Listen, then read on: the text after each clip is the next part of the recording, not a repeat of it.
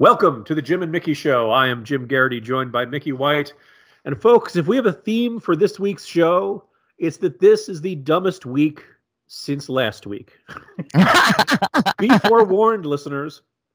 Mickey is in a dyspeptic mood this week, uh, and it's kind of hard to blame her. Uh, but you know, Mickey, where should we start? Should we should we start out in Chicago with the oh oh shocking news that the Jussie Smollett story did not turn out quite the way he said? Oh, listeners, when we first left off, right? Um, when we last left off of this story, Jim and I were telling you that things did not quite add up. And of course, now we're finding out that nothing adds up. Like, as bad as I thought it was going to be, Jim, in the Jussie mm. Smollett hoax situation, the truth or what is coming out to be the truth is like a thousand times worse. Yeah, like, I mean, there was this. No, that from the beginning, I once I heard the whole story and the MAGA country thing, I immediately was like, privately to you, like, this did not happen. Yeah, there, there was room for that. Okay, something happened, but it did not happen the way he described. It's a cold, it's a super cold night. Maybe he slipped on the ice and he's embarrassed, or or maybe somebody attacked him for some other reason, and that actual reason is embarrassing. So he made up the story of, oh, it was rednecks and you know all kind of stuff. You know, but no, no, no, no. At least according to the last latest reports out of Chicago.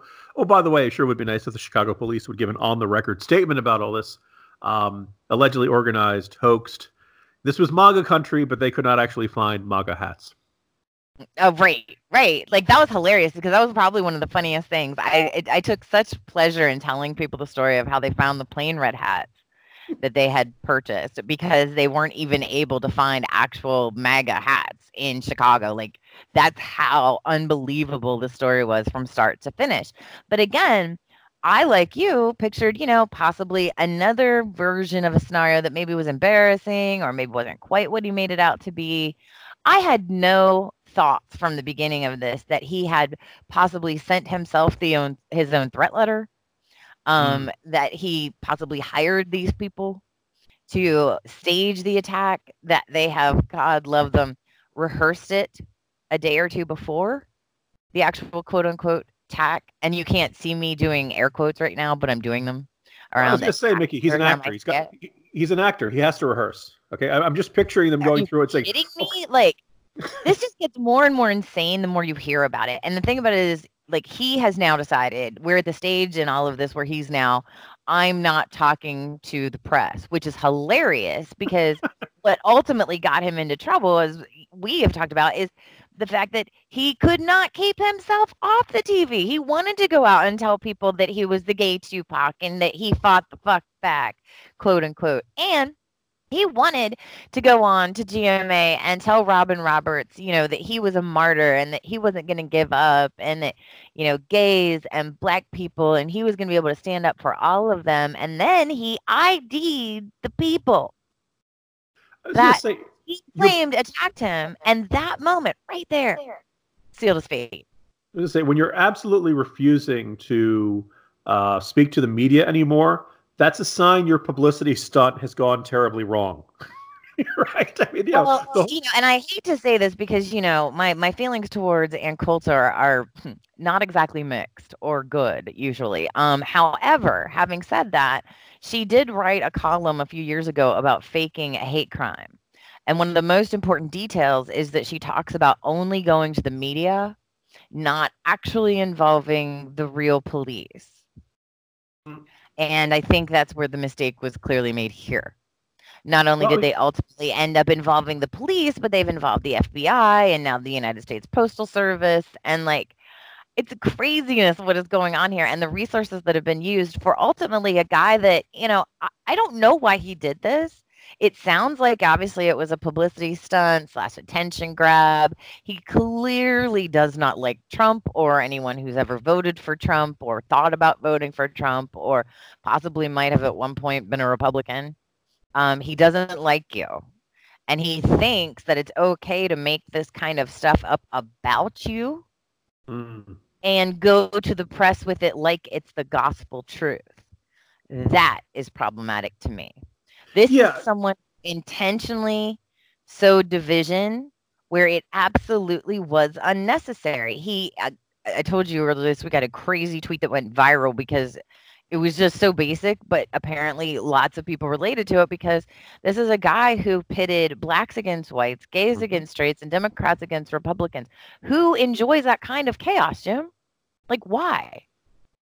You know, look, I mean, somebody who does not have a functioning moral compass. And I, I keep, we, we, this is not the first time, but I wrote something earlier this week, and the point, it's worth noting hate crimes do happen. I, I, don't like it when I hear folks in our world saying, ah, these are things are almost always fake. Eh, sometimes they're not fake. Um, it is worth noting that when you see someone, who, you know, when, when they're not fake, usually people are very happy to go to the cops. Uh, usually right. their stories are quite straight, and usually there, there's quite a bit of considerable evidence. It's the ones, you know, witnesses, right, things like that. It's the ones where like, oh, there's a swastika painted on my dorm room wall, you know, uh, or on my dorm room door, or something like that. Um, it's the graffitis. It's the ones where there's no one around, no witnesses. And then the next big clue, and, and you know, Smollett is probably just going to be another textbook example of this. When you see somebody who's, oh, I was a victim of a hate crime, but I don't want to file a police report. that usually is a big mm-hmm. red sign, the big red flag to say, okay, this person recognizes there are consequences to filing a, a false police report. And they so they they want the attention of this. And every time when they get pushed on this there's usually some variation of well okay they didn't really uh, paint a swastika i painted the swastika on my own door or something like that. But really um, i did this because i wanted to raise awareness. I just want right to- because it therein lies the biggest problem though is that we've already got people coming out and saying and well, yes, I hear you. You're just so much nicer than I am to people because they're stupid and unreliable. And reality is like, yes, you're saying that yes, hate crimes happen. Sure, they do. They happen. They just don't happen at the frequency at which the media would like you to believe they do, mm-hmm. um, nor do they happen to the people that the media likes to feature as their special hate crime victims. Um, yeah, I mean, again, there's a that that's a yeah. problem that legitimately happens. Hate crimes happen in a lot of different ways, even if the media doesn't always like the victim. Well, you know, um, when something like the synagogue shooting happens out right. in Pittsburgh, well, we that, that one's pretty clear, right? There's not any dispute about what happened there. Lots of witnesses, the perpetrators caught, et cetera, et cetera. Um, but the question of when people say, "Oh, I did this to raise awareness," people are aware of hate crimes, right? There's no like like it's such a BS excuse. And what well, really and is, again, is it's all yeah. self-serving. It's all self-serving. Like there is literally this doesn't raise awareness for hate crimes. This doesn't do anything but put the person who reported it in the spotlight in what we have now determined is, I guess, a key role in our society, which is victim slash martyr. Mm. And isn't that real? I mean, like ultimately, I think that's also something that we need to address in light of all of this is that uh, I've seen that people talking about, you know, victimhood is a currency. Mm-hmm. Um, and I think that there's something to be said for that because, you know, why does a guy do this? Well, he, th- he does it because he knows he can get away with it, right? Mm-hmm. Well, why can he get away with it? Because he knows the media is going to play along because they like the story. Yeah, and also that look when this happens, what was the first thing? You know, as my colleague uh, Kyle Smith had a good piece on this, and he said, "Look, how many people had heard of Jussie Smollett before this incident? You know, Fair. if you were watching Empire, you, you probably knew. You watched the show, or at least were watching it for a while. Maybe you recognize. I did. The first season was fantastic. I will tell right. everyone who's unfamiliar with the show to watch the first season. Um, after that, it's really not worth watching and you know this this sense of this the other thing is also he says he felt like he this happened to him because he was targeted because uh, he's been outspoken about trump. And one of the great ironies is that has he? Like, like if you're if you're and again you and i are the wrong people to ask about this but if you if you're a really diehard part of the resistance hashtag using you know yeah uh, hat wearing you know. I don't know if they know him but he has definitely been present yeah. Um, he's like been outspoken online. he's shown up at a lot of those stupid marches, um, things like that. I, I don't doubt he has doesn't have the opinion, but like if you're if you're big resistance hashtag follower, maybe you're big on Jussie Smollett, maybe you're not. Right? That you know, right. the idea yeah. that but you know the other thing is though, the idea that he would get particular attention. Again, you know, the, the, the everyone was kind of joking. Wait, you know, Trump fans watch Empire? Really? you know, well, the idea that again, and we've discussed this, we discussed this originally when we talked about this on the show, is that ultimately you're talking about a night that it was, you know, negative a thousand degrees in Chicago. It was like the what it was the Arctic vortex was moving yeah. through. And so ultimately, you're talking about two guys that were probably wrapped up in hats and scarves and everything else, um, as was, I'm assuming, uh, Jussie Smollett at that time when he went to Subway to get his sub, which, of course, I should tell you, um, one of the first things that should have been a red flag for us, like across the board, was that he didn't just call Uber Eats. Yeah, right. You know, the, all like the at two o'clock in the morning, right? everyone and i'm not you know a millionaire i'm not someone who's on tv but if it's that cold out and i want a subway sub i'm going to have it delivered yeah um the, the part that i had gotten into and that some people thought i was crazy uh some people were, were very much in uh you know thought, but the argument it was so cold that one of the details in his story was that they poured bleach on him so i went back and i looked up what was the temperature bleach freezes? And it was a good like 15, 20 degrees warmer than the low temperatures of that night. And This happened around 2 a.m., presumably around the point in the evening where your temperatures would be coldest. Um, now, did this definitively prove that it was false? No, but it was one more thing that didn't add up. And, you know, Mickey, as much well, as I'm. If someone's carrying a bottle of bleach and it's that cold, it would get frozen by the time they went to pour it out. Right. I mean, that question of how much can you um, or at least he, flesh it. Well, yeah, there's a poss- at least there's a possibility of it. And you know, but I like physics because you can't argue with it, right? I mean, if if the freezing temperature is 17 deg- degrees above freezing and it was 10 degrees below freezing uh, that night, well, we have a problem here. Could they have kept it warm somehow, close to their bodies as they were going? Yeah, I mean, like you can think, you can imagine scenarios where maybe it could have happened. Or, all of this requires these two random people to be carrying bleach and a rope at two o'clock in the morning who just happened to run into Jussie Smollett, who just happened to know who he was from Empire and that he was gay and that he was black. Yeah. Yeah. And that he was anti-Trump, and it all happened in under sixty seconds. Yeah, like it's it. Nothing about this made sense from the get go. But again, it, this is something that we talk about all the time. But its reality is that the media sets the tone for these stories, right? Um, we mm-hmm. could mention at this point that, of course, you know, just breaking news here, but Ralph Northam is still the governor of Virginia. and I can assure yeah, and- you that if he had an R beside his name, that the media would have handled this story differently. And I can say this with utmost confidence because I remember the macaca story. Oh, with uh, George Allen back in the 2006. Yes. Uh, yeah. Um, just... nickname now that one of my very best friends calls me every single day because she finds the story still hilarious all these years later. Um, but they followed him around with a tracker that he ultimately called Macaca, for those of you who mm-hmm. are not familiar. And then they followed him around asking him about the word macaca mm-hmm. every day until the election. Yeah, uh, it was, it was the Washington Post turned into a near daily story. It was this obscure term. It was a type of bird, right? But basically, it was a. Um, they they concluded it was a racial slur, and I think it's safe to say it was not a nice thing to say. Um, George Allen always not, thought that he probably was going for something that would have been a lot less nice to say. Yeah, you know, jerk. Back halfway through. Yeah, you know, he, he thinks he's saying something. Was, ah, you know, this sob uh, or something like that. Uh huh. And or mother. Comes, yeah, there you go. Um, and that's what uh, that you know ended up sinking George George Allen. People might say, why are Jim and Mickey still harping on this? And it's because of a bunch of different reasons. As of you know, I guess it was this morning in the Washington Post, uh, one of the accusers against Lieutenant Governor Justin Fairfax uh, was like, "Hey, I'm ready to testify." And the observation that, like, look, look, not one but two women coming forward from a, per, uh, an office holder's past saying he raped me like traditionally, that's a big deal. That's not the sort of thing that most people just kind of forget about. Um, and yet it just shows the enormity, of not just of a double standard, but I think of a uh, look. It, it you know, Ralph Northam, as of right now, we are taping okay. this the afternoon of February nineteenth. Ralph Northam won. Mm, oh, right. He Did, waited out. Didn't he? Didn't he? Um, so and again, yeah. I feel like Smollett could do the same thing, by the way, in waiting out the media because the media doesn't want to cover this story. Yeah. Just like they didn't want to cover North and they don't want to cover Fairfax because again, again, if these people had an R beside their name, it'd be a different situation, but it's not. And this is what we have to deal with now. So I this is where I will solidly disagree with you though, in that while I think that Justin Fairfax's accusers are credible, I don't think there's any reason to necessarily disbelieve anything that they've said.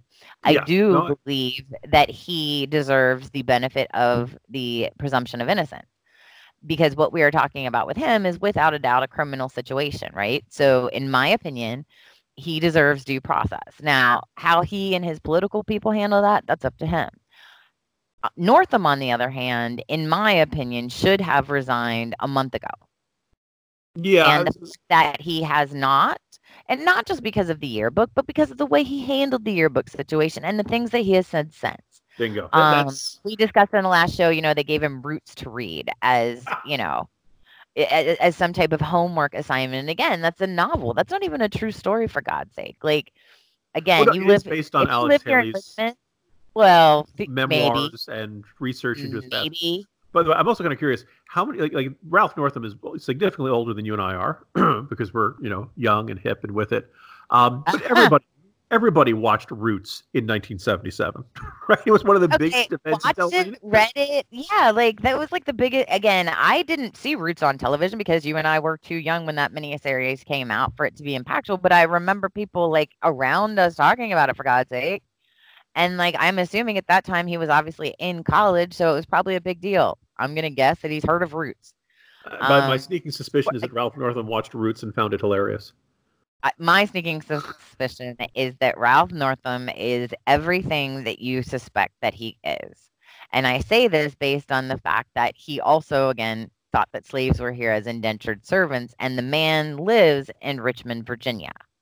Like, there's no excuse for this. In any, you know, in anyone's mind, in anyone's heart, in anyone's mouth in 2019. However, if you were the governor of the Commonwealth of Virginia, and you live in Richmond in the governor's mansion, which is directly across the street from the little area that was once known as the capital of the Confederacy, Yeah, then I think you owe it to your constituents to be a little more aware. Uh, yeah, and it's a And again, Mhm. got like 87% of the black vote, and he's basically thumbing his nose and flipping off his entire group of people that voted for him. Yeah. If he doesn't get their vote, he doesn't win. we could have had a good discussion after Northam or after any one of these, you know, controversies that come down the pike when you find some sort of incident from a uh, let's say non-criminal but embarrassing incident from a politician's past. Um, I think having a embarrassing or even uh, offensive photo in your in your yearbook is not automatically a firing offense. Although I do think it's worth noting. I mean, we, we discussed your your the bodacious bikini photo from your yearbook that we're still extensive research teams have yet to uncover. Um, but just kind of the observation that look, if, if Ralph Northam wants to say I'm mortified by this, I'm a completely different person, fine. It's the flip flopping of yeah, that was me to oh no, that wasn't me. Never mind. Um, to I'm going to lead the discussion on race, which again, yeah, I'm here you know, to be a like- healer. I'm this here is that gay in. line. This is Yeah. the gay two Tupac line for me. Like I'm gonna be the healer. I'm gonna be no, you no, no, no, no, no, no, none. That's how not how any of this works. It- it's Um, humility and- without any actual humility. But again, they know that they can do this, and I'm gonna lead right into what I've told you is probably the number one topic of of the current year, and will continue to be, which is that social media has laid bare the inner thoughts of the journalist and specifically the national political journalists in this country um, specifically on twitter probably more so than anywhere else but you get to see how they really feel about things and that's not always a good thing i mean it's good as far as like you know having an idea of where they're coming from but at the same Yeah. time when it confirms all of the biases you feel that they have held then there it's there not was a school of thought you could say for journalists. You know, a journalist could say, "Hey, you know what? Uh, I, I have str- this, this, by the way, is very close to my thinking on this. People know I'm right of center. People know exactly what I think of uh, a whole bunch of you know different issues, politicians, the president, et cetera, et cetera. Um, I try to be fair. I'm sure there are a bunch of people who disagree with that, but there's a difference between being objective, meaning not having an opinion or preference, and being fair. Um, but once you see enough of these folks on Twitter, and you also notice how much they cite and point to um, uh, Center for American Progress, right? You know, the the, the, the you know the overlap between ardently left of center advocacy organizations and mainstream media and how much they go back and forth between those two, um, look, I, I, think that indicates a great deal of their their thinking. And if you're if you don't come in contact with any conservatives and you don't interact with any kind of conservatives, well, then it's kind of safe to assume your interpretation of conservative viewpoints is not going to be um, your, your understanding will be less. You you will you know, and your you know the suspicion that your hand is on the scale. Somebody done a good mm-hmm. example of this about the uh, it was an AP story about the Smollett uh, uh, controversy, mm-hmm. and the two skeptics they quoted were Tomi Lahren or Tomi Lahren, I go, um, mm-hmm. and Dinesh D'Souza. Oh no. I didn't even know that they'd said anything about that, right? But you're like, like everybody, a whole bunch of folks who have no much, let's just say, much less controversial figures than Lahren mm-hmm. and uh, uh, D'Souza were quoting about this the whole time. Uh, my colleague Kevin uh, uh, Kyle Smith, I put high up there, um, and, and, just the sense of like. And by the way, you know, being privy to these discussions at National Review, no one wanted to come out and say Jussie Smollett is lying. Well, I don't think because, anyone wanted to come right? out and say that at all initially, because, but I think that it was fair to be skeptical. Right? Yeah, because we were we suspected it, and there were certain things about his story that did not quite add up. But until you could prove that it didn't happen, right? Now, when you go to the the the uh, two was it Nigerian guys? Mm-hmm. Uh, you go to the two guys' room and you find uh, houses and you find the rope. you find the magazine used to send the uh, you know, when, when all of a sudden you start getting a whole big pile of physical evidence, all of a sudden this looks uh, uh, well, and they have actually come out at this point, and you know they've been very cooperative. They're not going to be charged with anything. They released a statement through their lawyer last night saying that they were not racist, mm-hmm. that they were not homophobic, that they were not anti-Trump, and that they were actually um, born in Chicago and were American citizens. So the yeah. whole idea of them being quote Nigerian guys. Yeah, the idea that you have to hire. It turns out racist attacks are another job that Americans won't do. Um, but yeah. Outsour- nice. outsourcing it to foreign labor. Um, but you know, I, I, I'm dying to hear their side of all of this because, you know, obviously, I'm going to guess they did it for the money, right? Like that's pretty simple. Like, why would you do this on your end because of the money? Why would you rat him out because you're not him? Yeah. Also, by the way, plan. You know, you're, you're you're a struggling actor, right? Jussie Smollett is by your by your standards a successful actor, and, and you're looking you for a, a chance you know and and oh if i help him out here maybe when he gets a, a movie or or does another tv show or something like that maybe we'll get more work you know that that uh that's you know again again now here's the thing. But Once again i think this is going to be used as a hoax you know it, it becomes a little tougher to you know. But again this brings me back to how things were being covered both both on television and print media and of course what we know now is like their inner heart and truth diaries twitter. Mm-hmm um, and and you have spoken about this to me previously, but I don't know if we've talked to our listeners about this. But one of the things that is both a benefit and a curse is that people will tweet things out or put things out on social media that is the first thought that came to mind. Not always the best thing, but what is the first thing that someone does when they recognize that someone has put something out on social media that probably is not something they're going to be proud of in five minutes? Right. Yeah. So you know, when you see, particularly if it's someone you don't like, right? they screenshot it. They right? yeah. They, so. they drop the f bomb. They call somebody a nasty personal name or something like. You know, when somebody breaks the rules of decorum and kind of go, you know, if it's if it's some anonymous troll, nobody cares. But if it's somebody who they really do uh, uh, care about, you know, if it's somebody's you know having you know you can tell, boom, they they blew their their top. They're they're furious. Um, you know, that's what. Oh, screenshot it and you know many folks it, it's this instinctive. Oh they're gonna they're gonna try to airbrush this out of their history. They're gonna try to pretend mm-hmm. they never said this. I've got it. I'm gonna catch them Blah, ha ha the internet is forever. Boom boom boom you know. And i go back and forth because I, I think going thinking back uh, ironically somebody else in the news Lara Logan um, mm-hmm. there was this guy at nyu Nir Rosen who was this you know supposed he was a scholar of terrorism. And if i recall correctly mickey uh, he was a guy who embedded embedded during the war in Afghanistan, but um, he embedded with the Taliban.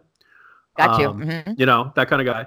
And mm-hmm. he had mm-hmm. said a whole bunch of really terrible things after Lara Logan was assaulted in Egypt.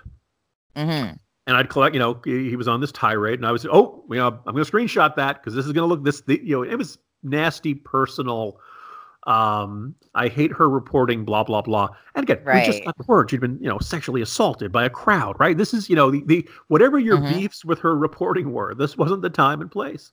And uh, I put this all together, and he was with some Center for Security Studies or something at NYU, and I put this all out there. I'm like, look, um, you know, NYU's got to ask itself: Is this is this appropriate? Is this something they're okay with? Is this something they're comfortable being associated with? Uh, mm-hmm. Within like 24 hours, he was out of there, and I was actually I, I was pleasantly surprised by that. And Jim could say, Jim, aren't you, you know, more of the types who are forming the the social media mobs and trying to get people fired or something like that?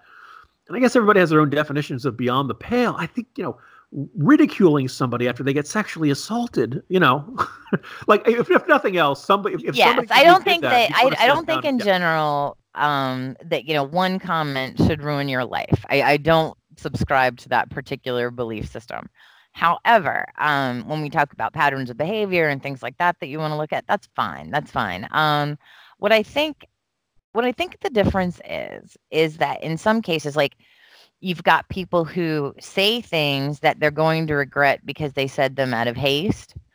And then you've got people that say things that they're going to regret because it was the truth. Mm.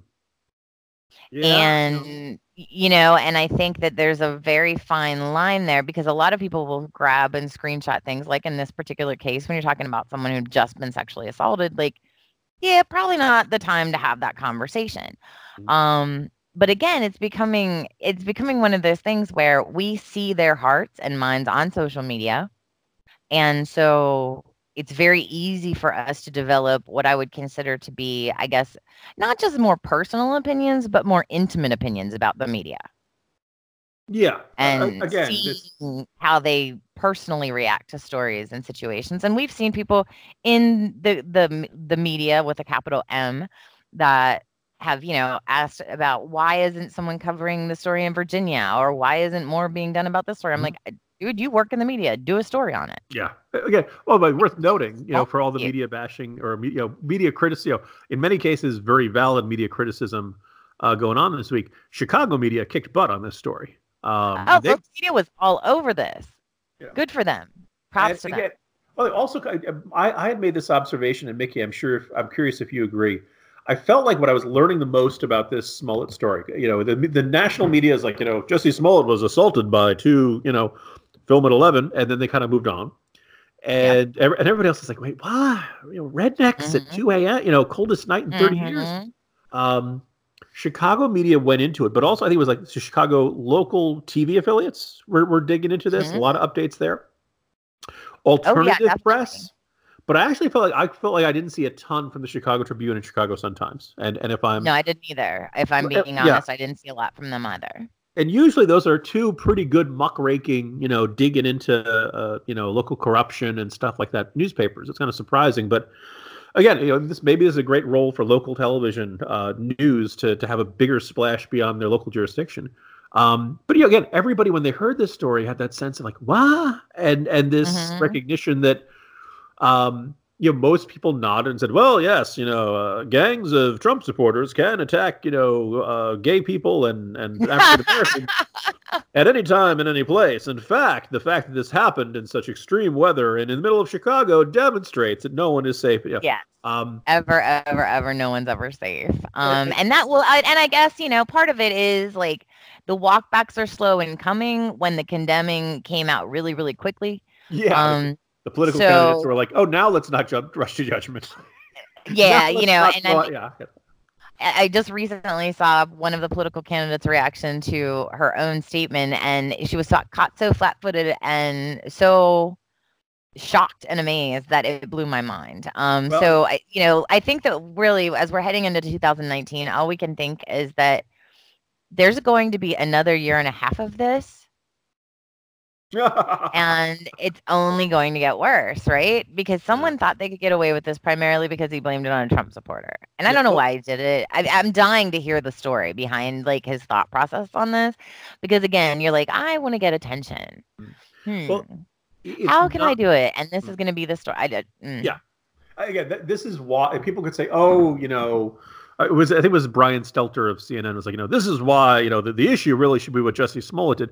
Well, okay, yes, you know, and and presumably Chicago PD will will uh, will hold him accountable. But look, the way this was taken as gospel truth from so many folks mm-hmm. because it mm-hmm. advanced a narrative that that is a big deal, right? You know, that sense of like if the situation had been reversed, would you, know, and coming right on the heels of the Covington teens, right on the, heel, the heels of the BuzzFeed story about Mueller that you know Mueller came out and said isn't true. Oh, that was great. It's been a lo- it's been a you know just a series of these sorts of things, and it just kind of you can tell. Oh, they've earned my contempt like the the media with a capital M has earned my contempt um, with their behavior without a doubt. And I think that you know sometimes that carries over into our sports media at times. I get mm-hmm. frustrated in looking at the way that they cover people. Um, as you know, right now, I'm currently dealing with a personal crisis of AB and the Steelers situation mm-hmm. because we already have been dealing with Le'Veon Bell, and then suddenly now AB is Brittany, you know, 2007, and I don't understand what is going on. He met with Rooney. Um, just a quick update for everyone where we are right now. Um, he had met with Rooney. He had said that you know they were going to be open to trade talks. Meanwhile, the Rooneys then released a statement saying, "Well, we said we'd try to trade him." But he's still not allowed to talk to other teams, nor his, his agent. Yeah. Um, and for those of you who have not been following the Antonio Brown story, good for you, because this is absolutely maddening. Um, watching it unfold and watching those in the media cover for him. As we, those of us who have been, you know, Steeler fans and others that have been paying attention from the very beginning, this is a man who lied to his coach, didn't show up for practice, didn't show up for an MRI, um, didn't show up for a walkthrough, and then had his agent call him the day of the game and say that he was still ready to play. Yeah, you know, like, that's we, that's how this whole thing started, guys. Like, and every single thing that has been said and done since has come out of AB's mouth. Like, you haven't heard much from the Steelers or from the Steelers locker room or anything. This isn't the Le'Veon Bell situation. This is something entirely different. AB so, had already gotten his money. Then he was, you know, obviously last year off season, he was caught going um 100 mile an hour down McKnight Road. Then he did that stupid singing show. Mm-hmm. Um, then he was on the cover of Madden, which of course we were all like, this is a horrible idea. And then of course there was the throwing the furniture off the balcony at babies um, in September. And then just in January, now we're getting reports that there was a domestic violence incident at his house. So this is a guy that is showing all signs of an absolute out of control spiral, right? Come on, Mickey. Who among us has not thrown furniture at babies? Um, like that. That I mean, sounds like a bad. you know, he verbed a noun at nouns. Right. Through furniture and um, now, by the way, I noticed you keep calling him AB, Mickey, and apparently, according to this Instagram video, he no longer wants to be called AB. He wants to be called Big Chest. Um, right. So, uh, you, you think like, we're getting into a, a Caitlyn Jenner situation? One of all of us. I'm sorry. What did you say? I, I said, uh, you think we're getting into a Caitlyn Jenner situation here? If he wants to be called Big Chest. Oh, nice. I don't know. I don't like this is a guy that used to be known for his work ethic and his love of team and his effort and his, you know, selflessness. This is not the same guy. And it does make me wonder if he's, you know, if suddenly he's spent a lot of his money and he's broke because he has a huge contract.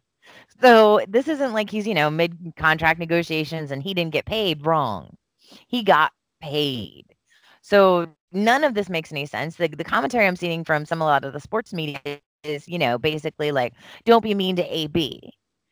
Um, and I've seen it driven down, you know, the I hate to say this, but I've seen this driven down racial lines where they're trying to suggest that somehow he has been the scapegoat for our team, which is in no way the case. Um, I, I think that you know, it's really unbelievable some of the things that he said about Ben Roethlisberger, considering how much Ben is probably one of the best quarterbacks in the league at taking responsibility for his own mess ups on the field and for team losses.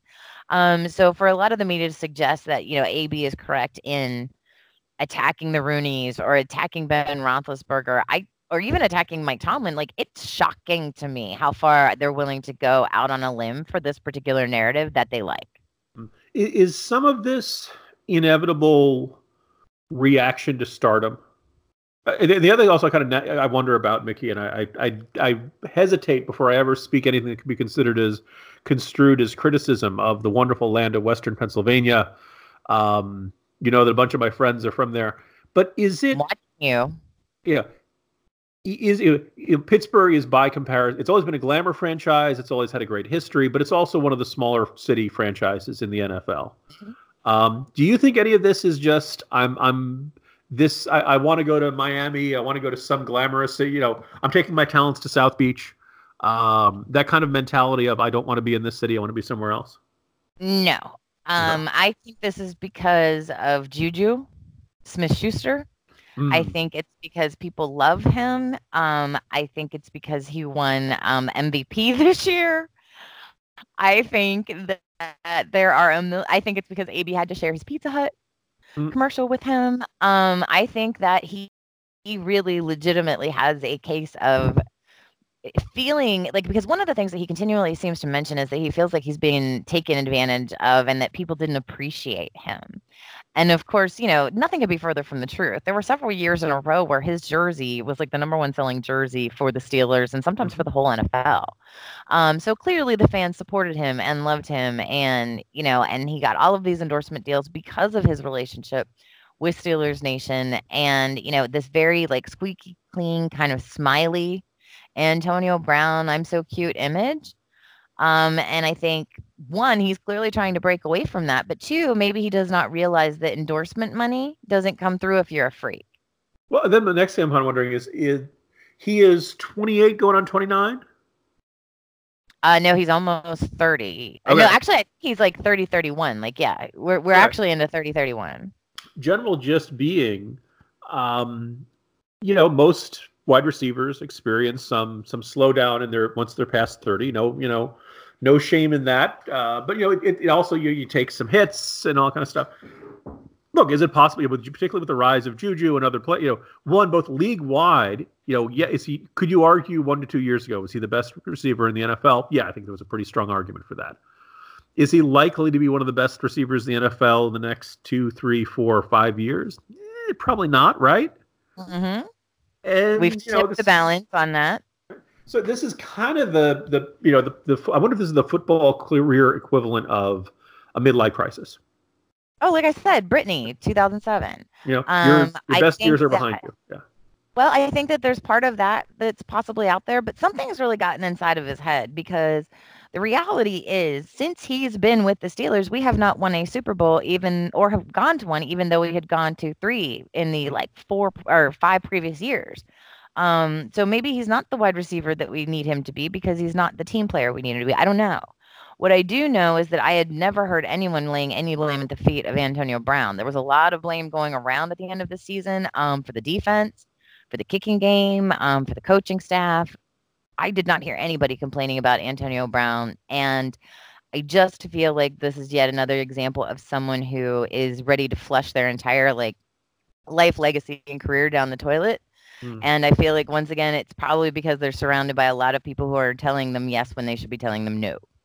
I, I, would not dispute that in the slightest. The other thing I also kind of wonder though is that again, it's look, we can look at these guys and say, dear God, um, you know you're making millions of dollars to play a game you you you, know, you get to be in commercials and endorsements you live the life of a celebrity people chant your name every sunday you know it, it's a pretty darn sweet life um, but you know as you know the good news is for all the frustrations even of my people i will just go ahead. I was say for all the frustrations of my daily life i am not one torn acl away from never blogging again. Mm-hmm. you know um, you know the, the idea that you know you you you know you you work at a you're playing a dangerous sport. The possibility not only are you potentially are you possibly going to get injured? In all likelihood over the course of your career you're probably going to get injured and then at that point after that injury you'll probably never be the same you know jerry rice i mean it happens to the very best of them except unfortunately tom brady it seems um, but, you know that, that that recognition of it's you against the clock, and I kind of wonder if that psychologically takes a bigger toll on these guys. I just don't know who he thinks is going to be a better quarterback for him than Ben Roethlisberger. Mm, you know, yeah, like I, that's my other side of this is like all of these teams are like, oh yeah, come here, come here, and it's like, dude, what makes you think he's going to get along better with your people? Because yeah. here's what I think, Jim. I've watched this kid play literally since he was 21 years old, right? Mm-hmm. Here's what I know about him. Um, this is not normal behavior. None of this, like the off field stuff, the on the field stuff, none of it is normal behavior. It sounds to me like things are going poorly for him in his life. I am not one to try and diagnose someone who I have not um, met or try to give them, you know, any type mm-hmm. of advice on their health. But I would suggest that people who are near him should probably look into it because something really wrong is happening. Like it's just he's not doing things that are even in his own best interest, so it makes no sense. Yeah. Perhaps though, because I'm going to change the subject on this. Well, wait, I got one last question to, to throw okay. in here. And it's broader than Antonio Brown, but I think it actually probably going to become a bigger question in sports year by year in the coming in the, in the near future. So they said you, know, you saw the, the, statement from the team that emphasized, look, you know, we're going to try to trade you, but you can't go out and have discussions on your own. The right. tampering rules are still in place, et cetera, et cetera. We just had the NBA All Star game last weekend, and apparently the fear was the big star from the Milwaukee Bucks. Don't let him hang out with the All Stars. He'll have a lot of fun with LeBron and want to go out to the NBA has more of this, right? With the formation of the super teams and stuff like that. But you got to mm-hmm. figure this is likely going to be a factor in future in the NFL and perhaps also in, in NHL and Major League Baseball. Players like playing together, right? They they want to, you know, oh wait a second, wouldn't it be great if we were all on the same team? And this desire to the idea of personal friendships and relationships influencing guys' free agency decisions and the idea of certain guys being willing to play and certain, you know, like I, first of all, the no tampering rule I'm surprised no one's filed a First Amendment suit against that, saying this hmm. is, you know, a restriction uh, upon my freedom of speech. But the I was going to say, well, you can file that with the NFLPA. Yeah. Well, then the next question is because they always say, you know, the, the you know, the, the, the, no tampering rule is very rarely enforced and, and all that kind of stuff. Um, you know, is this a fool's errand to try to restrict this? That inevitably players are going to talk to each other and say, "Hey, you know, apparently Jamal Adams has been uh, the Jets has been telling Le'Veon Bell how good he would look in uh, in green and white." And not only that, even if he doesn't like green and white, the Jets have a lot of green to offer him nice. if he, uh, you know. Um, well, and here's the thing about that, though. I think there's a huge difference between players talking nonsense to each other and his agent having conversations with ownership of other teams you know, because I mean, they can all talk all the crap they want. And I mean this specifically about the AB situation because right now he's sitting in a situation where, yes, the Steelers said they would, quote, try to trade him. But they also limited their ability to talk to other teams, right? Yeah. So, again, this ball is not in Antonio Brown's court. He's under contract for three. And you know, years. the the Steelers would take a worse deal from like the San Francisco 49ers mm-hmm. than a better deal from the Jets because they want him out of, or certainly out of, you know, Cleveland, out AFC, you know, yes. get him mm-hmm. out of the conference, out of the division. As you know, so the situation, he's only going to play you, you know, once every four years, uh, right. or maybe meet in the Super Bowl some year or something. Uh, but yeah, that's that's always struck me as a sort of thing where, like, by the way, I think it's you know to the extent I'm, I'm not a huge NBA fan, but having two or three super teams does not strike me as a good uh, yeah, as good for the overall health of your friend of your sport. Um, if everybody, the Patriots would probably disagree. Well, you know they're they're wrong about everything and the root of all evil. So. okay, yeah. well this this leads. Look, I'm going to take you right into this next subject, whether you okay. want to go there or not, Jim Garrity. I will take you kicking and screaming into the Bachelor segment, and I don't. Okay. Look, here's the deal. Update. It appears he's still a virgin at least as far as the show is concerned. We are now down to the final four, Jim, and I have a revelation. I'm all, all ears, Mickey. You, you you have me at maximum interest as I can as I can generate. Look, here's what I've decided, Jim. I have decided a couple things. One, I, I like Colton a lot. I, I think that he's adorable and cute, and I see why they wanted him to be the Bachelor. Um, two, I think he may have bad taste in women, which could explain the whole virgin slash other issues that he has. Because um, as we are down to the final four, it is a mix of women that he has basically zero chemistry with. and so it's very hard to even watch on screen. All of the ones that were fun to watch left. They were like, "Yeah, I'm out." Like there were so many that quit this season. I can't even tell you. Like the, yeah, like just showed up, walked up to him, we're like, yeah, I'm out. I don't, I don't want to do is this. Is he anymore. not? Uh, is, is he not attractive in the non-physical sense? Is he, you know? Um, I don't know how much he brings to the table as far as like conversationalists and whatnot. I don't know, but mm-hmm. he's hot. Like he's definitely hot physically, and most of the bachelors are not. By the way, he happens to be attractive physically. Um, he, you know, he genuinely seems to be a nice guy, but again, apparently has zero taste in women. I'm not sure what his strategy is here. We're going into hometown, so we're going to get is to there any. Is there any And- common trait amongst the final four? Because these are people he's chosen not to reject, right? These are presumably the ones that have he has the most remaining interest in, Right. aside Um, from well, the ones who quit. yeah. Who quit? it- there's they're they're all a little bit different. At One time he was clearly favoring the blondes, like heavily favoring real blondes. But what we have now is there's Hannah G, who is a blonde girl with big, gigantic blue eyes, who never says anything of any value, Hmm. but he seems to really like her. Um, so I'm not sure what the deal is with her. I, it could be straight physical attraction, which is completely possible because that's clearly he's into this girl named Cassie and who's a blonde, also having trouble blonde who's fighting with another one of the finalists, Tiana, who is a black chick out I'm not sure where she's from, but she's a little evil.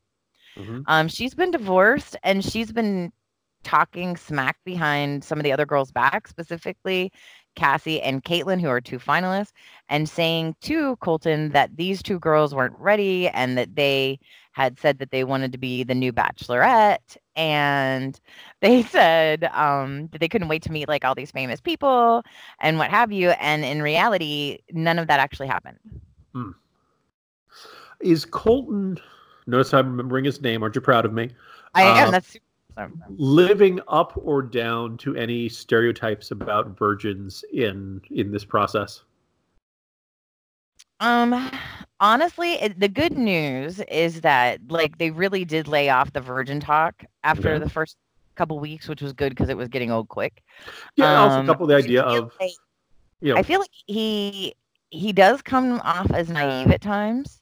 okay. Um, he also comes off as someone who doesn't know what he wants, which was the complaint of the previous Bachelorette, by the Mm, way. okay. Um, which I think is hilarious because in watching this, I'm like, I kind of see what she's talking about now, and I didn't like her that much. Um, but you know, I, again, it's one of those situations where one of the girls he let go this week was a girl named Hannah B. And again, Hannah G and Hannah B, because you know they're all 23 years old, so they all have the same name. Um, and this, you know, here's a guy. Hannah B was Miss Alabama 2018, and Caelynn was Miss North Carolina 2018 and the first runner up for Miss America. So he's dating two like major beauty pageant winners at the same time. Um, in addition to like all these other chicks that are hanging out there at the house. And again, now we're down to four, but he got rid of one of them. And the weirdest part was is he kept saying like she makes me happy, we get along, you know, she's everything I've always said that I wanted, and I'm just not feeling it. Mm. So he let her go. Huh. I a- as you're describing the the phenomenon of not really knowing what he wanted, and it's important. He is what 25, 26, something like that. I think. Yeah, he's young. He's young, and the and the cast is very young, which I think is part of the problem with this particular season. I mean, it's it's you know quite understandable that at some stage of young adulthood you don't know exactly what you want. You don't know, and again, if you if you in addition to being he's a virgin, he's not just a virgin. He hasn't dated very much, right? He hasn't had a lot Right. of, of you know. He hasn't had Um, a significant amount of relationships, correct? I mean, you know, relationships tell you, you, know, you sometimes you learn from experience. Oh, I don't really like that personality type. You know, Can I um, tell you what I've learned from this experience? what have you learned, Mickey? I don't think that they should have a bachelor who is under 30 Mm, interesting. Because they, he being at 26, you've got women that are like 28 and you've got women that are like 23. Am I correct? On the 28, tick, tick, tick. You know, Oh, yeah. and like there were some that were like 30, 31, and they were the ones that were kind of like, yeah, I can't live in this house with these people. Like, I gotta go. Look, if you're not going to pick me, get me out in the first round, right? Correct. Yeah, like seriously, like if you don't see us going all the way, like I'm totally cool with going home right now. And there were so many women that said that throughout the season that it has to make you believe that's because they were living in a house with 23 year olds, like I and 22 year olds. And I'm like, this isn't fun to watch. It's a little too young. Someone suggested last night that I was talking about with online about it said, you know, they look like teenagers. And maybe that's part of the problem. The girls look seemingly very young to be suddenly be like, I can't wait to get married and have babies and blah blah blah. Huh. And you're like, yeah, I don't think you're old enough to get married yet. I'm really ready for my first marriage. Um, right. Exactly. the- and so yeah, something about this whole season is off. I don't like it. Um, I still very much like Colton. However, I am not alone in watching it religiously, even though I'm a little confused by it because apparently it's getting their best ratings like it's ever had, and it's winning the night um, over things like America's Got Talent and some of the other bigger shows. Um, so, you know, The Bachelorette has made a comeback with The Bachelor that is likable, and that's what Colton is. But again, these girls are not. Mm. So I'm not really sure how that works. Say, for the process to work, you need someone who is decisive. Um, I'm going to tell you about an exchange we had with one of our favorite people on Twitter, Mickey, our, our mutual mm-hmm. friend Liz.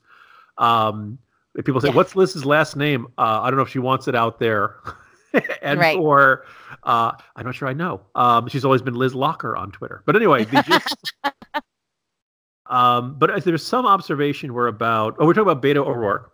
Um, yes. And the fact that he kept, you know, he did his big rally in Texas and he did his interview with Oprah. And I was like, look, I, I started to wonder if Beto O'Rourke doesn't really want to run for president because he keeps having these big events where, you know, if you're going to announce Oprah's couch is a pretty good place to do it. If you want to announce, you know, a big counter rally against the president with lots of people there, would be a good place to do it.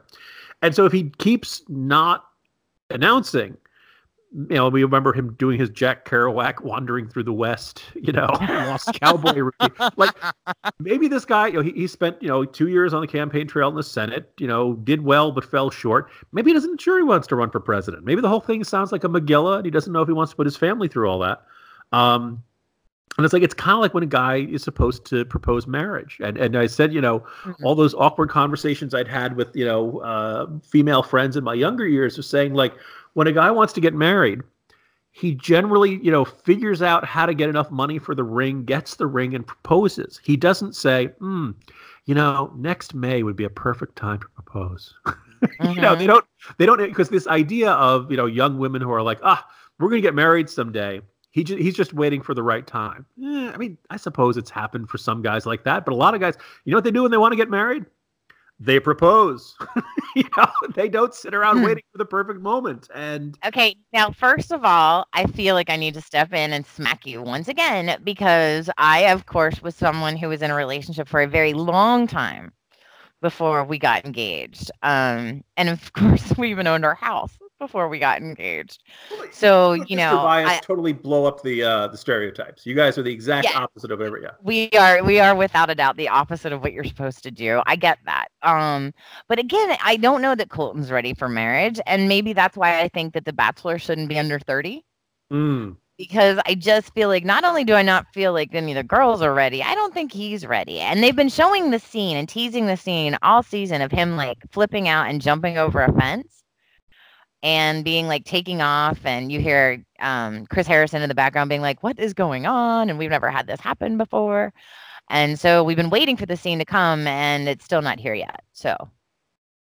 You know wasn't there some comedian's joke who said because when you say if this is just hey we're trying to set people up um then you know we, they're they're too young you know they're they're on the younger side they may not be ready to to you know pursue someone they want to marry um, the game stops being The Bachelor, you know, and, and mm-hmm. you know, mm-hmm. oh, the idea this this ooh this show is going to end in a proposal, um, and it becomes more like the dating game.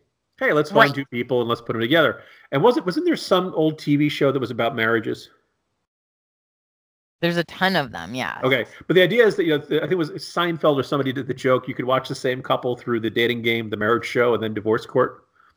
Yes. you know? Yes. Yeah. Well, oh, you the newlywed game. The newlywed game. Of. There you go. D- dating game, newlywed game, and divorce court. You see the same couple at three different stages of their life, and. Uh...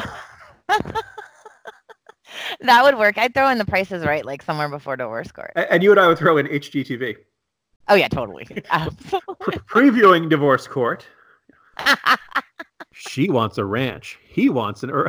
he wants a townhouse. You know. Yes, she plucks butterflies for a living, and he and he likes to paint eight hundred thousands. Yeah, their budget is nine hundred fifty-seven thousand dollars. Why can't I find a good five bedroom in downtown Paris?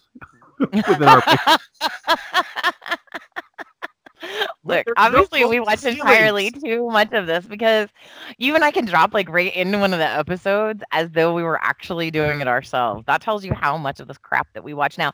One of the other things, speaking of crap, um, that Jim wanted to talk about this week was our, our girl Gwyneth.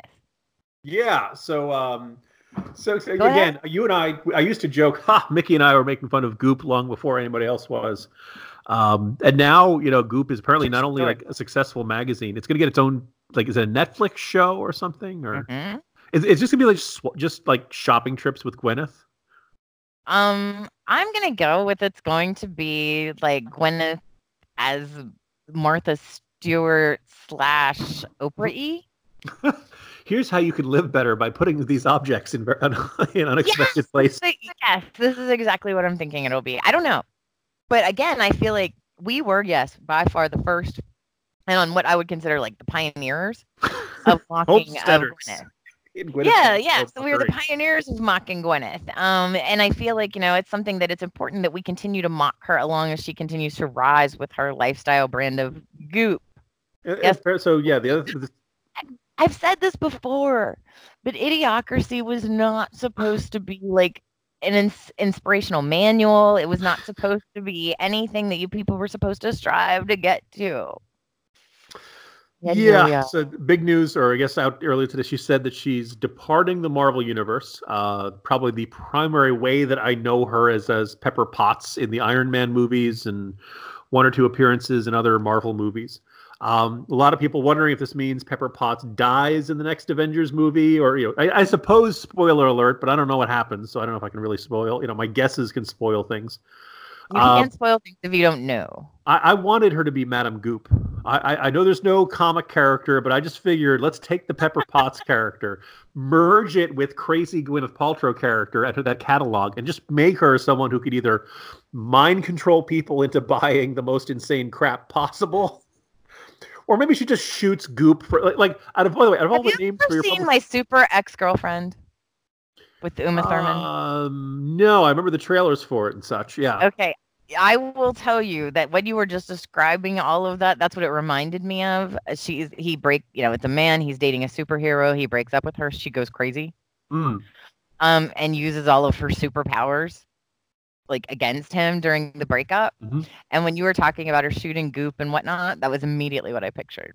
By the way, also I, I have a theory that um, uh, when, when, you hear guys complaining so much about their exes, like isn't there you the, mm-hmm. the, these these stories of oh my ex is so obsessed with me oh my god she's practically a stalker oh she's still you know isn't that kind of like oh it, it, this is this is one of those humble brags you know that that sense of like ah oh, this woman I was dating, she she thinks I'm so amazing. She's constantly trying to get me back. Oh, this is terrible. You know. This, oh, uh, absolutely. And I, you know, and I'm sure that women do the same thing, but I think that men are probably more guilty of saying it out loud, um, and trying to make an issue out of it. Yeah. So yeah, I, I, definitely think that that. Well, just I think, uh, oh, Uma Thurman. Is Uma Thurman played the superhero, right? Or am I thinking of somebody yes. else? Okay. Yeah. Oh, Uma Thurman is, can't, is you know can't get over me. mm-hmm. constantly trying to get back. Oh, you poor guy. Ah, oh, you know. Now again, if she's got X-ray vision or lasers or something, maybe it's a little more different. I believe she threw a shark at him. Okay, that'll okay. Well, that's fighting, right? That's not. Yeah, I'm just saying, like you know, they broke up, and then she was all crazy jealous and whatever. And yeah, like I said, when you started talking about her shooting goop, that was immediately yeah. what I thought of. I, and take that for what it's worth. I, am just saying I've heard the number of times I've heard guys complaining about exes and not had any verifiable proof of the actual stalker-like activity. Like, like if, mm-hmm. if you break up with someone, uh, you know, think of the the you know not long list of exes that I have. um, they they all seem to get over me pretty well. Uh, that's funny. You know, I, I have actually had difficult breakups that have led to difficult times post breakup, including a real live stalker. However, mm-hmm. the majority of my exes and I are still very friendly. Um, several yeah. at my wedding. Um, it wasn't something that was weird at all for Mr. Vice and I because, well, that's how we are. Mm. Um, but that's you know i'm the type of person you know me well enough to understand why i am able to maintain friendships with my exes um, because I can compartmentalize anything. I think it was a, but uh, I'm going to refer to the British version of the show, coupling. Um, so, warning for anyone who decides, oh, Jim is talking about it. This must be fun. Very bawdy, very. It's very British humor and very a lot of bedroom humor. But one of the whole things there was like, if you decided that once you broke up with someone, you would never interact with them again, and you'd go through kind of the friend divorce, right? You get to keep these friends. Yeah like you, would end up with you know with, with it, it, would just get way too complicated. So you had these you know the, part of the joke was about uh, some of the couples had been you know exes with each other, and occasionally could be awkward, but they didn't want to you know you, you couldn't have it to be well. I'm no longer involved with this person, ergo, I must no longer associate with anyone who knows them. And that's just, you know, the there's kind of an interesting, fun dynamic there. But uh, yeah, so absolutely. I, mean, Mickey, you know, so I want to make one recommendation for our listeners before we take off this week because we are coming towards the end again um, as our tick tick clock goes off. And that is something that I haven't even talked to you about yet, which is a special um, on Netflix. And it is Kevin Hart, and it is a special on Black history. Have you heard anything about this? I, I did see the promo for it or something, and I was like, okay, you know, you, you feel like you know, okay, here we go, Black History Month, you know, um, no, Frederick Douglass, and all kinds of stuff. Kevin Hart presumably would make it not not the same usual old thing, same old thing. That would yes, be probably be very entertaining. Really well. It's it's really well done. It's like an hour special. I highly recommend all of our listeners watch it on Netflix. Um, and it's again, it's Kevin Hart's, and I believe it's just called the Black History Special. Um, but this point, he's only done the one. I would like him to do multiples after watching it because not only does he does it does it in a manner in which it's entertaining and fun, um, but he also talks about people that we have not necessarily heard of before. Mm. when dealing with Black history. And um, and so again, just something that you know, since we're still in Black History Month, thought it was definitely worth recommending. And it's funny and educational, and you guys will love it. So definitely watch it. Excellent. I look forward to that, Mickey. Um, I was going to say one of the more interesting events of the past year was my law. It, it was actually an article, but it, for some reason it started spreading around more when I put out a long series of tweets about it. Um, the contributions of African Americans, uh, those who we'd consider to be Latino or Hispanic, Asian Americans, and uh, Native Americans through the U.S. military history, just all the different ways. The, uh, the estimate that at, various battles of the Revolutionary War, one quarter of all the troops were freed uh, freed African slaves. Um, the fact that there were a considerable number of people who were of Latino heritage fighting on both sides of the Civil War. The fact that there was a Chinese um, uh, orphan who had been raised by by folks in the West who fought at the Battle of Gettysburg at Pickett's Charge. Um, wow. Just all you know, American history is way more diverse, and I, I would argue way more fascinating than a lot of us uh, get in our history books. And you just want to throw things at your old history teachers for not uh, emphasizing this stuff. Anyway, great, cool. It's been a fun week, Mickey. Um, we will continue to do these as schedule permits. We seems like we're on a good once every two weeks, maybe once a week if we're if we're lucky. We're getting there. No promises. We are getting there. Look, every time we get a show, it should feel like a little surprise present. Hey, they got a show. So there we go. Yeah, they got a show up. And, and again, that's just a reminder to all of our listeners to subscribe wherever they're listening to us because they can find us at SoundCloud, at iTunes, and at any of the podcast listening spots. So do subscribe so that you don't miss any of our episodes as they come out. Yeah. And by the way, thanks to everyone who listened to the it's a good way to make sure you get all the pieces of our episodes. We've had fantastic yeah. connection for this week. Last week we had some tech issues. Um, we are connected actually through a tin cans and string. It turns out uh, between our houses when we record these sorts of things. So we had a little interruptions, but if you subscribe, you get all the pieces in order. So hopefully it doesn't sound uh, too disjointed. So anyway, Absolutely. thank you very much for listening. Yeah, and we'll be back either, you know, next week or the week after. You can always find us on uh, Facebook, facebook.com forward slash Jim and Mickey Show, and look us up on Twitter. I'm at Bias Girl. He is at Jim Geraghty. And thanks again for listening, and we'll be back soon. I'm Mickey White. He's Jim Geraghty. You've been listening to the one and only Jim and Mickey Show.